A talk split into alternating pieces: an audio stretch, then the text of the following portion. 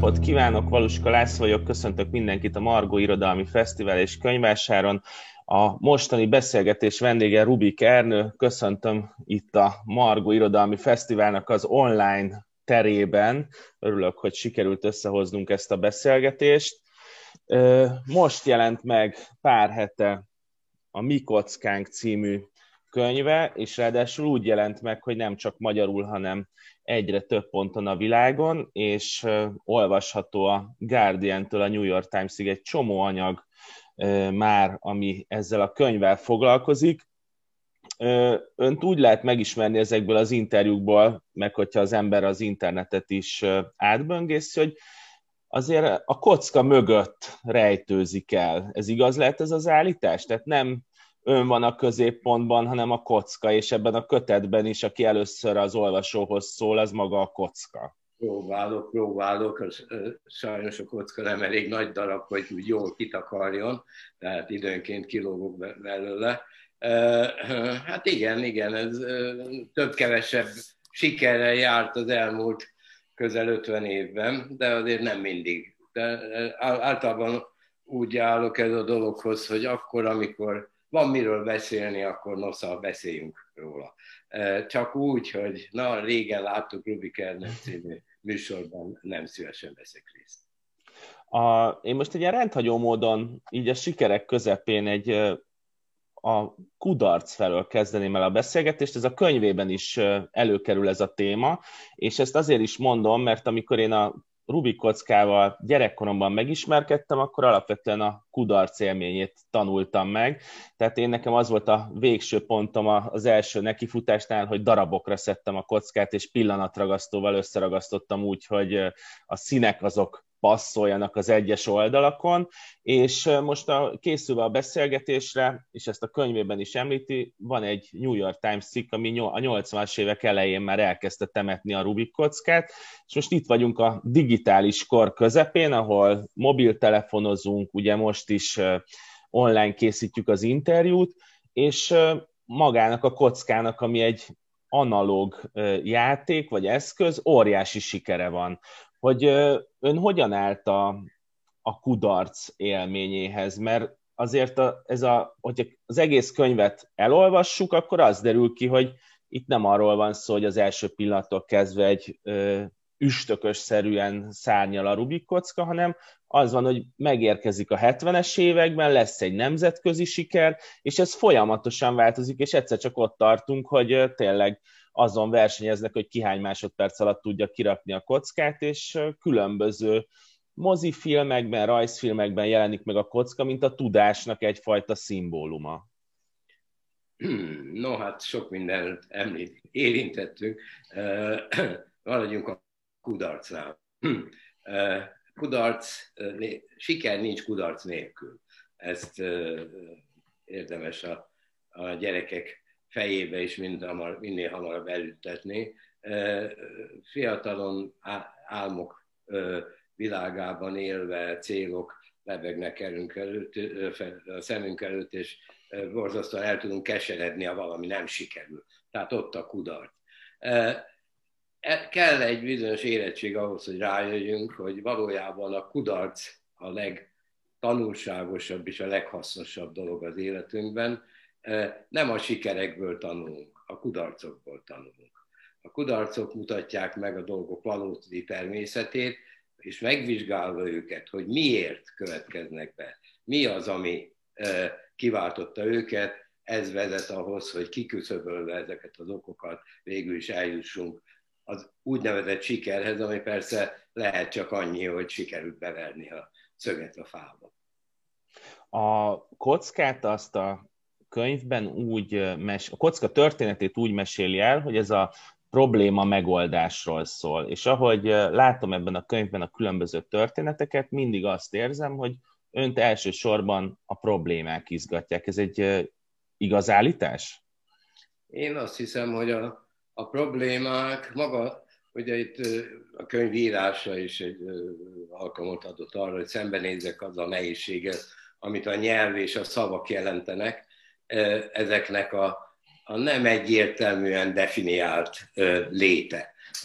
Ugye akár a matematika, akár a, a tudomány világából közelítve, hát ott azt igényeljük, és, és meg is kapjuk sokszor, hogy a dolgok egyértelműek, egyértelműen definiáltak, és ha valaki átmond, az átjelent. Ez a nyelvben az ánál még így van, de amikor több, több betű van, akkor már kezd el bizonyítani a dolog. A, nyelv, a szavak jelentése nem csak a nyelvek miatt, hiszen a nyelv önmagában egy, egy nagyon izgalmas és érdekes dolog, ugyanazon a nyelven is más és más jelent, a, ugyanazon kultúrában élő emberek között is. Tehát nagyon sok, függ életkortól, attól az időponttól értsd alatt a, a, történelmet, amikor elhangzik a századokat, ugyanazok a szavak jelentése változik, és nagyon nehéz egyértelműen kommunikálni. Én részben ezért is előnyben részesítem a vizuális kommunikációt, ami, ami a látványon keresztül mesél el dolgokat. Ugye régi mondás az, hogy egy kép többet elmond, mint ezer szó. Ez érdekes módon, aki nem hisz, az nézze meg, hogy hány byte szükséges egy képnek a rögzítéséhez, és egy, egy, egy pár oldalas szövegnek a rögzítéséhez a, a, a komputeren, hát nagyságrendi különbségek vannak. Tehát sokkal több információt tud tartalmazni a vizuális látvány és üzenet, persze ezt meg is kell tudni érteni. Tehát a, a vizualitásnál is van mit megfejteni, ott is van probléma, ha úgy mondom, lehántani róla a felesleget és, és a lényeget kihámozni abból, amit közölni akartak velünk. Egész röviden, én a, a, a hogy is mondjam, sosem értem meg a kudarcot úgy, mint egy, egy végítéletet, tehát hogy, hogy most már mindennek vége van, ez, ez nincs tovább. A kudarc nem egy ilyen dolog, a kudarc egy olyan dolog, ami, ami az utat a, az eredményhez izgalmassá és, és érdekessé teszi. Egy, egy, egy teljesen kikövezett strádán eljutni ától B-ig, és az egyenes úton végighaladni, hát ez egy elég unalmas dolog, még veszélyes is pont azért, mert az unalom miért könnyen akár el is aludhatunk a volán mellett. E, a kanyargós út, ahol történnek dolgok, az, az ébren tartja a figyelmet, és, és végül sokkal több élményt szeret.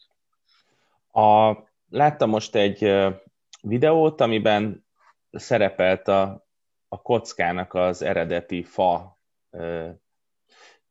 verziója. Tehát ha jól értettem, akkor az volt a legelső kocka, ami elkészült, és azon gondolkodtam így a könyv olvasása közben, hogy kevés dolgot tudok mondani a design, a technológia világában, ami ennyi év alatt ennyire keveset változott, viszont maga a kontextust ennyire sokszor alakította volna át. Tehát először ez ön a műszaki egyetemen egy órájára tervezett egy problémára egy szemléltetőeszközt, és aztán ez megjelent játékként, aztán egyszer csak ott tartottunk, hogy az amerikai oktatásban már beveszik a kockát és használják ahhoz, hogy a gyerekeknek a, a probléma megoldó képességét segítsék.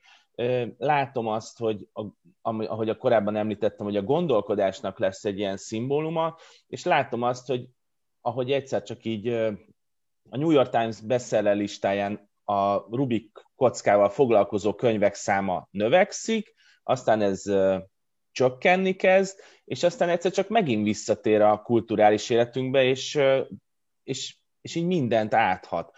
Hogy hogy lehetséges az ön szerint, aki így a kockával tölti az életét, hogy nem a kocka változott meg, hanem a kocka alakítja a gondolkodásunkat, a hozzáállásunkat nem csak a játékhoz, hanem a probléma megoldáshoz is. Tárgyak azok nem nagyon változnak. Mert itt a változással tudom, hogy nem azt érti, hogy az egyszer már legyártott kocka holnap másmilyen lesz, hanem a, a folyamatban új elemek lépnek be, és ettől tökéletesítés, bizonyos módosítások következnek be, mint egy gépkocsi típus, amit évről évre esetleg megújítanak, aztán persze a végén rájön az ember, hogy a leg, legigazibb a legelső volt. Nekem még vannak élményeim a, a, a jelenlegi típusoknak a a, a első megjelenésével is, és én még mindig ott van. A, a, a szívemhez közelebb vannak azok a formák és, és megoldások, amik akkor e, jelentették a, a típus, de persze nyilvánvalóan a technika, a belseje, a, a, a, a részletek nagyon sok mindenben pozitívumokat is tartalmaznak, de sajnos sokszor valami mégis elveszik közben. Visszatérve csak a pontosság kedvéért, ne terjesszünk legendákat. Én jártam a műegyetemre, de a kocka nem a műegyetemen született, a kocka a Magyar Iparművészeti Főiskolán Bocsánat. született, amelyik ma Moholy Nagy Művészeti Egyetemként működik, ahol egy ilyen akkor még nem is annyira szokásos postgraduate tehát egy plusz három évet rátettem a műegyetemi diploma után, érdekelt a, jobban a, a design, a részletek világa, mondhatnám a művészet felé való tolódás, nem mint az építészet, a tiszta építészet önmagában nem lenne az. És az a bizonyos modell, amire utal, hát olyan is, meg nem is. Az a modell az nem csak az anyagában más, hanem más abban, hogy, hogy például az nagyobb volt valamivel, mint a jelenlegi kocka, mert, mert úgy jobban tudtam a fát úgy megmunkálni. Pont azért, mert nagyobb volt, annak le, volt vágva, le voltak vágva a sarkai, le voltak csapva. Szóval sok minden más, nem volt például azon az eredeti modellen, amit most a jelenlegi utazó is szerepel, nem szerepelnek a színek. Van nyoma néhány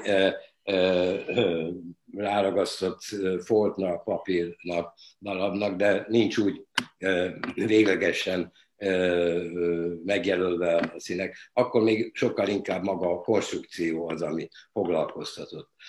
A, a, a, a rejtvénytartalma a dolognak ez később jött. Szóval sok minden változott a kockánál, ami igazán változott az emberek viszonya hozzá. Hát, hogy is mondjam,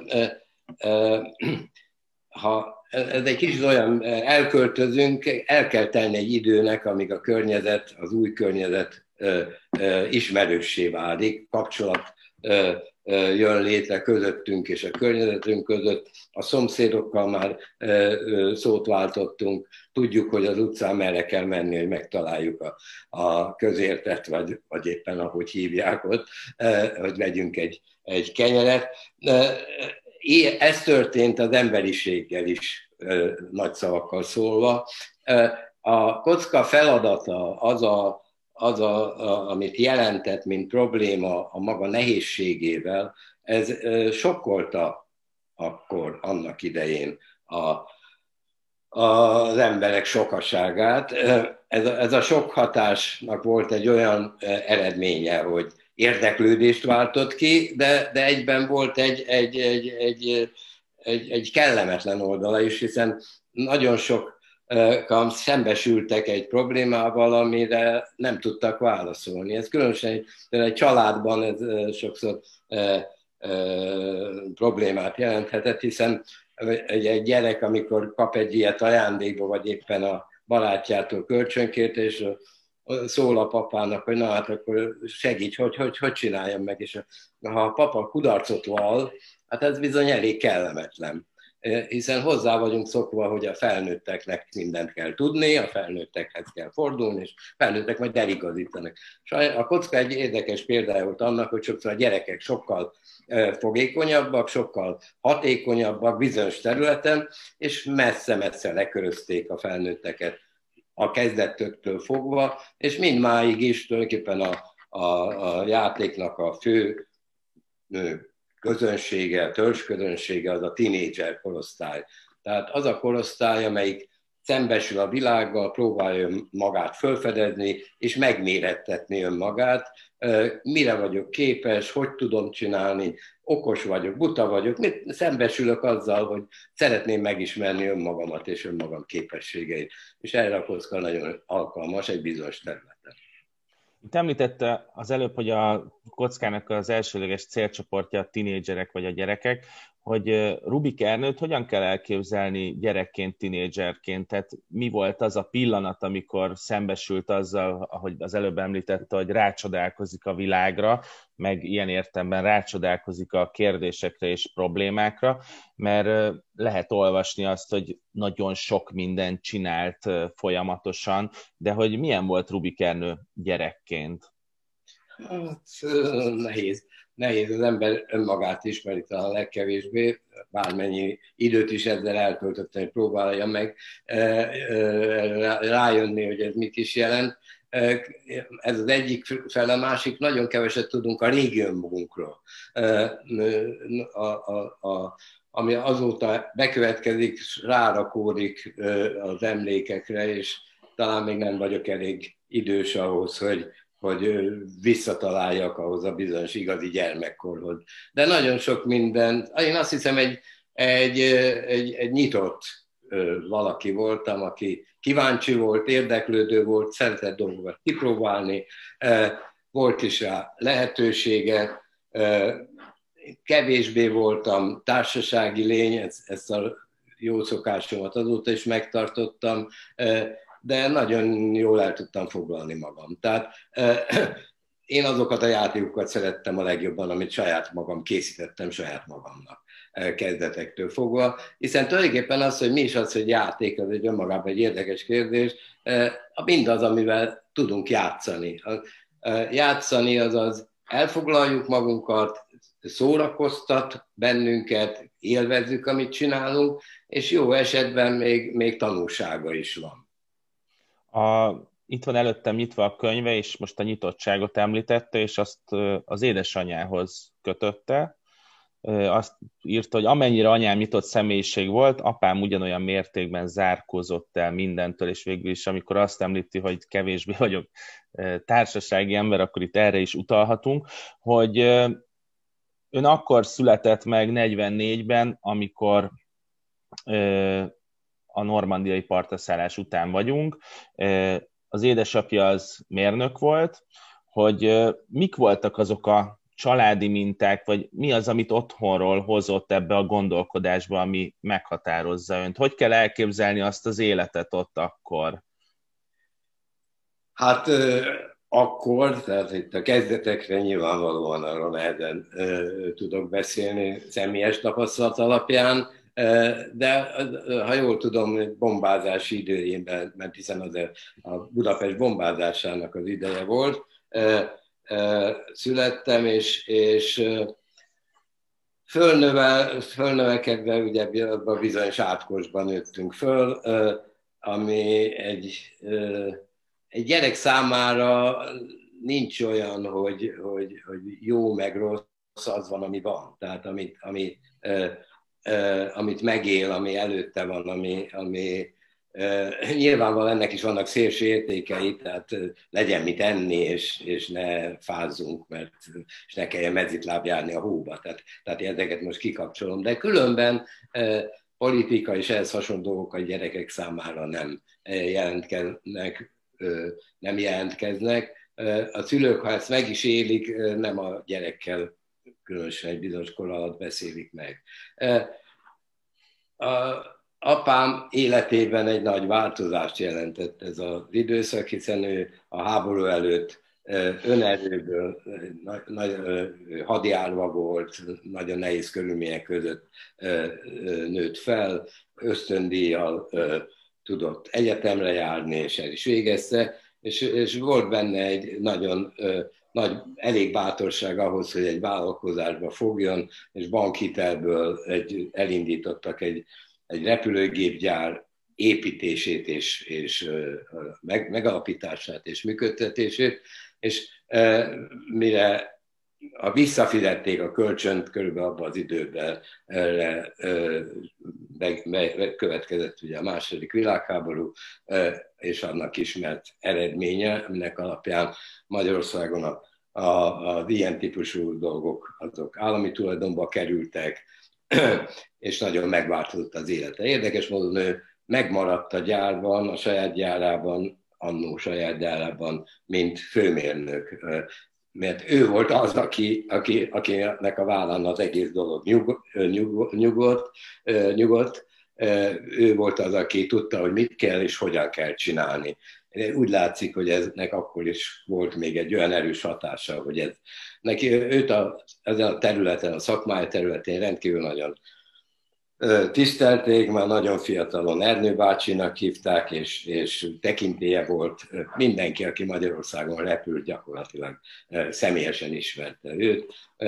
Bejárt az országot, különösen miután ő egy, egy központi témája volt az oktatás, az oktató repülés, tehát a repülés oktatása, és ehhez te, is tervezett repülőgépeket, vitorlázó gépeket, a, ebből a leghíresebb a, a GOB lett végül is, amelyik az első ilyen alumínium fém építésű vitorlázógép volt Magyarországon.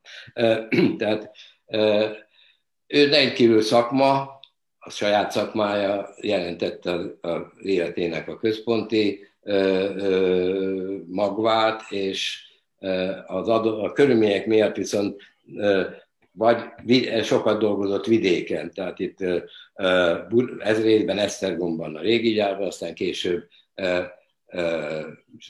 Székesfehérváron, több, több felé az országban, arra ment, ahol a dolog, azt, amihez ő értett, csinálni lehetett. Sajnos a, a KGST-n belül a repülőgép gyártás az nem volt egy magyar, Magyarországra nem jutott, mint, mint egy kiemelt tevékenység. A, cseheknél és a lengyeleknél folyt egy sokkal intenzívebb ilyen típusú tevékenység, ez volt apámnak a, a vars szerencséje, úgy mondjam. De ő élete végéig nem adta föl, és csinálta a dolgát, és, és még nyugdíjasan is e, e, ilyen ultra könnyű repülőgépet tervezett a saját szórakozására hogyha most levesszük a szakmai részét, akkor otthon egy mérnök apa, az, az hogyan, hogyan működik, hogyan vezeti rá a, az ifjabbik Ernőt arra, hogy a, segítse a világ megismerését a gyereknek? Egy család, nagyon sokféle családi szituáció van. Ez, amit elmeséltem, ez, az azt jelentette, hogy nagyon keveset volt otthon uh-huh. apám, és az, az, az ilyen típusú családi együttlét az mindig más, hogyha az egy, egy, egy, egy hétvégére szorítkozik csak.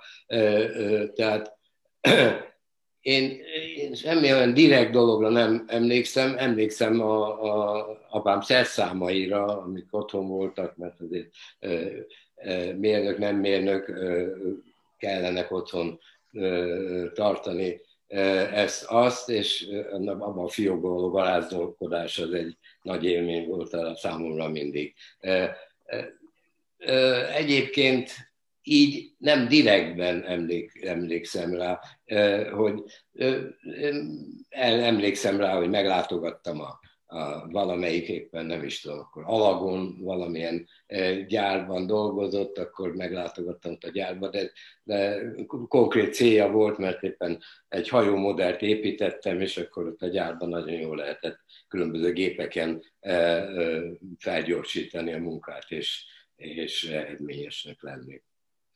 A következő kérdésem az arra az időszakra vonatkozik, amikor Magyarországon megjelenik a bűvös kocka, és egyszer csak meg kell jelenni Amerikában. És ott van egy ilyen nagy váltás a kocka történetében, hogy azt el tudja mesélni, hogy az hogy történt, milyen volt, milyen volt ezzel szembesülni, hogy hirtelen így a világ ilyen értemben kinyílik, és nem csak a saját kultúránkban, a saját nyelvünkben lesz fontos egy ilyen ö, játék vagy találmány, hanem hirtelen annak a lehetősége is felvillan, hogy az egész világon fontos dolog lehet ez? Hát ez ilyen dolgok mindenki másképp éli meg. Ne felejtsük el, hogy a 80-as évek felé állunk már. Magyarországon nagyon sok minden kezd megváltozni, nem csak Magyarországon, ugye egész, hogy is mondjam, a vasfüggöny mögötti létben sok minden lazul, mi ugye a legvidámabb barakban élünk, tehát már ez is jelent valamit. Tehát, és az ember a, akár szakmáján keresztül is bizonyos kapcsolatban van a világgal, szóval nem úgy képzeljük ezt, mint a, ha légmentesen elzárt sötét szobában léteztünk volna. Éppen a, a főiskolának nagyon gazdag könyvtárában az ember módja volt is megismerkedni folyóiratokból, és nagyon sok mindennel. Jártam is e, e, jobbra-balra, de leginkább ugye a, a, hogy is mondjam, a baráti országokban csak. De, de az irodalom ugye például az nagyon sokat jelent ilyen szempontból, mert a könyveken keresztül valódi élményeket szerezhettünk, hát hogyha valódi írók írják. és, és tehát érdekes módon, amikor én eljutottam New Yorkba, nekem New York nagyon ismerős volt. Nagyon sok a könyvekből? Minden, nagyon sok mindent tudtam róla, szóval rám nem hatott úgy, mint, mint egy ilyen, nem is tudom, a, a, a sötétből a világosra, és elvakulunk, és nem látunk rendesen. Furcsa, de mégis az a, az a furcsaságában is ismerős volt. Persze mondják, hogy New York nem Amerika, de még mindmáig úgy gondolom, hogy nagyon sok igazság is van, különösen miután azóta volt módon járni több több helyen is Amerikában, tehát a keleti parton, nyugati partig végig mindenfelé, Texasba és San Franciscóba, amelyik egyik kedvenc városon, de, de nagyon sok felé jártam, egész lehet San diego Tehát,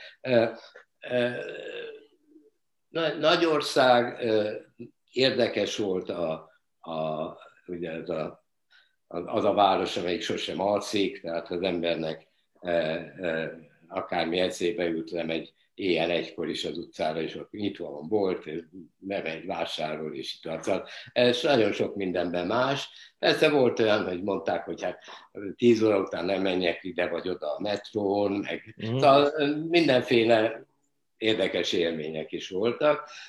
Maga a vásár az egy, ugyancsak egy érdekes élmény volt, előtte én soha életemben nem jártam ilyen típusú vásár, egy szakmai vásár, a játékvásár, az a, a kereskedelem tartja a kereskedelemnek, illetve a gyártók mm. a kereskedelem, vagy nagy kereskedők, a kiskereskedőknek, ahogy akarjuk. Tehát azok ö, ö, mennek oda, akik vagy csinálják, vagy, vagy, vagy eladják a, a termékeket, nem a nagy közönség számára szól, tehát hogy gyerekek nem igen kerülnek elő. És a másik érdekes tulajdonság az volt, hogy ez egy függőleges vásár volt. Ugye bárki, aki volt akár a Hungerkön is, tudja, hogy milyen egy nagy vásár. Egy óriási területen, sok-sok pavilon, ide megyek, oda megyek, jól el lehet tévedni. Itt ez minden egymást tetején. Ugye New York az egy függőleges város, és éppen nem is nem régében, pont a könyvvel kapcsolatosan jártam azon a környéken, nem, nem messze volt az amerikai kiadónak a, a épületétől, hát nem, nem az ő, csak ő, ők, ők is bérle, bérelnek, béreltek ott egy helyet, a Flatiron című nagyon híres épület, amelyik részben azért álljon, mert vas szerkezetű, de egy nagyon két út talál metsződésén van, amelyik nagyon kis szögbe vetszik egymást, olyan, mint egy késpenge az épület. És annak a közelében volt az a épület, ahol a, az amerikai játékvásár megtartásra kerül minden évben. Tehát volt módom oda járni, a szállodám az Central Park mellett volt, és onnan el vagy, vagy elsétáltam, azért odébb van, de hát az ember fiatal. Én, én majsabban hiszek, hogy gyalog ismeri meg a leginkább az ember a, a várost. Hát ma már ezt föl lehet gyorsítani biciklivel vagy rollerrel, és akkor nagyobb e, sugárban, e, távolsággal, e, de, de, de nem, nem a közlekedési eszközökön keresztül. Szóval egy, egy, egy izgalmas időszak volt ez. Mennyire lehet azt mondani, hogy a kocka az egy ilyen korai startup volt bizonyos értelemben? Ugye most a startupok világára egyszerre jellemző a, a kommunikáció, a technológia, a tudomány, a design, és ez valahogy ezek így egyszerre jelennek meg ezekben, ebben a startup kultúrában. És ezt azért kérdezem, mert szerintem a számomra a döbbenetes dolog az, hogy a 70-es évek végén az megtörténhet, hogy először elkészül 5000 darab a kockából, aztán két évre rá már 300 ezer. Tehát, hogyha most ezt lefordítjuk, és nem a kockára kérdezek rá elsősorban, hogy ez a startup kultúrára, ez, ez, ez hogyan, tehát mi, mi, mi lehet az üzenet inkább a startup kultúra felé? Tehát, hogy a saját ötleteinket hogyan lehet megvalósítani, hogyan kell minden részletét kidolgozni, mert ugye ez pont erről szól, hogy van egy ötletünk, és akkor arra iszonyú nagy lelkesedéssel nekiállnak az emberek kidolgozni, és üzleti terveket készíteni, meg gyártási folyamatokat modellezni, meg befektetőket ö, szerezni, de, de a kocka is valahogy egy kicsit nekem úgy néz ki, mint egy ilyen korai startup. Hát messziről hunyarítva. sokkal inkább tehát a kockának egy, van egy olyan, a történetének, nem is a annyira a tárgynak, a történetéről beszélünk, olyan, mint egy, hogy mondjam, mint, mint egy kép vagy egy szobor, amit a, az alkotó valamilyen indítatásból, élményből, érdeklődésből létrehoz, és utána, ha már megszületett, elindul a maga útján, és, és elkerül ide vagy oda. Sok mindenben más, mert nem véletlen, hogy én nem a, a képzőművészet területén maradtam, bár onnan indultam, mert volt egy ilyen igényem, hogy valami olyasmit csináljak, amit, amit, ami hasznos. Ami nem csak azért teszem, mert hogy, hogy szép, és nekem tetszik, hanem ugye a következő szintje, hogy nem csak szép, és nekem tetszik, hanem mondok is vele valamit de, de ez még mindig ö, ö, kevesebb az számomra annál, mint hogy nem is olyan szép, és nem is olyan sikerült, sok mindent sikerült mondani, de, de, de adtam bele valamit, ami ha nem is olyan jó, de, de, de használható. Mm. Jó valamire. Na most érdekes módon ez a, ilyen vonatkozásban és ilyen érdeklődésem létrejött a kocka, amit ha úgy nézünk, egy tipikusan olyan tárgy, ami nem jó semmire, önmagán kívül. Tehát én nem, nem hozok létre semmit, nem egy eszköz, amelyik, amelyiknek a segítségével valamit elérünk, hanem, hanem egy tárgy, ami számomra nagyon fontos, hogy, hogy jól működjön, és, és maga a tárgynak a, a használata ne jelentsen problémát, de mégis, mint ilyen, egy eszköz, de nem másra, mint önmaga megoldására. Tehát az általa meg testesített problémának a megoldásának egy, egy ideális eszköze. Hiszen a problémát magát lehetne csak úgy, hogy leülök egy szoba sarkába mm, papír, ceruzával, és, és számolok, és, és spekulálok a, a, a matematika nagyon elvont nyelvén, de ez, mint probléma így önmagában nem lenne elég izgalmas ahhoz, hogy, hogy élvezetes legyen, szórakoztató legyen, különösen nem nekem, és azt hiszem annak a, a, a sok százmillió embernek sem, aki végül is a kockál keresztül kapcsolatba került ezekkel a problémákkal, amit a matematikának a, a tisztasága, a szimetriáknak a gazdagsága, a, a, a, az összetettsége a, a, a probléma megoldásnak jelent. És, és ilyen értelemben ebből a tevékenységből végül is tanultak is. Tehát mondhatom azt, hogy ha jó valamire talán arra, hogy mint oktatási szemért, szemléltető eszköz közelebb visz olyan problémákhoz, amik, amik máskülönben nehezen mutathatók be.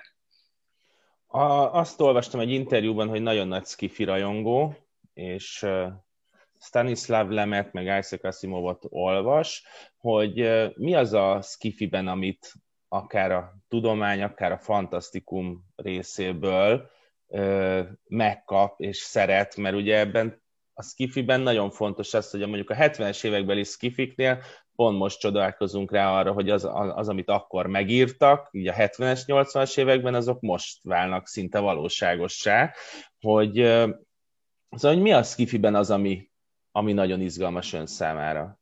A, a, a képzelet.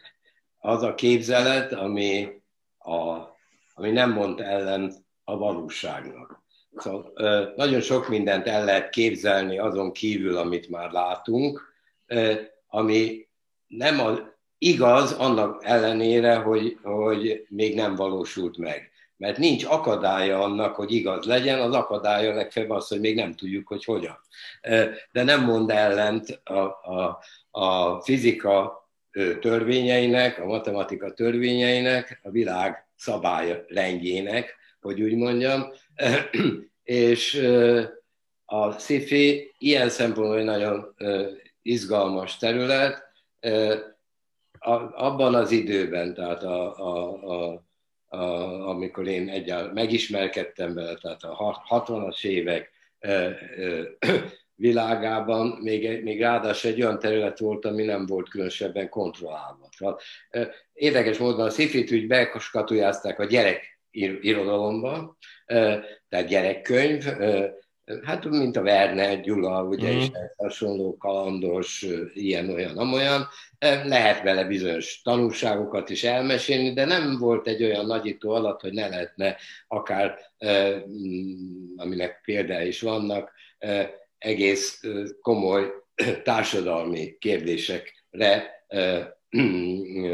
is válaszokat keresni, és éppen a válaszok hiányát, hogy is mondjam, bemutatni. Érdekes módon a, mai világunkban, és ennek biztos vannak okai, az utópiák helyett, ami az utópiák, ugye a, a, a szép, a szép az elképzelt jó és szép világot mutatják be, és ennek a, a problémáit és feszegetik, a, a disztópiák a jellemzőek. Tehát az, azt mutatják be, hogy hányféle módon tudunk, hogy úgy mondjam, véget vetni a, a, az emberiség létezésének, vagy éppen olyan állapotokban létezni, ami, ami hát nem, nem az, ami, amire vágynánk. Ami számomra nem, volt egy időszak, amikor már nagyon kevés, keveset is olvastam, pont azért, mert ez, ez nem, nem vonzott ez a, ez a világ a, a, hogy, hogy hogyan lázadhatnak fel a gépek. Ez a, ez a, nagyon alkalmas terület ez a, a, a filmipar számára is, látványos és izgalmas, és nagyon nagy súlyt kapott például ugyancsak a sci-fi irodalomban a, egy ilyen tulajdonképpen az action típusú, vagy a thriller típusú témaköröknek a sci környezetében a helyezés, illetve megszületett, vagy, vagy megerősödött a, a sci rokon, de, szám, de alapvetően teljesen más irodalom, a, a fantasy, amelyik a, a képzelet világában utazva tulajdonképpen olyanokról beszél, ami pontosan az ellenkező, ami a sci tehát olyanról, ami ellentmond a fizikai törvények, valójában sohasem lehetséges, de szép benne az, hogy mi mindent el tudunk képzelni olyat is, olyat is ami, ami soha nem láthat valóságá. A visszautalva, amit, amiről beszélt, hogy sok minden megvalósult. Sokkal számomra nagyon érdekes kérdés, hogy sok minden megvalósult már, ami, nem, ami akkor nem volt látható.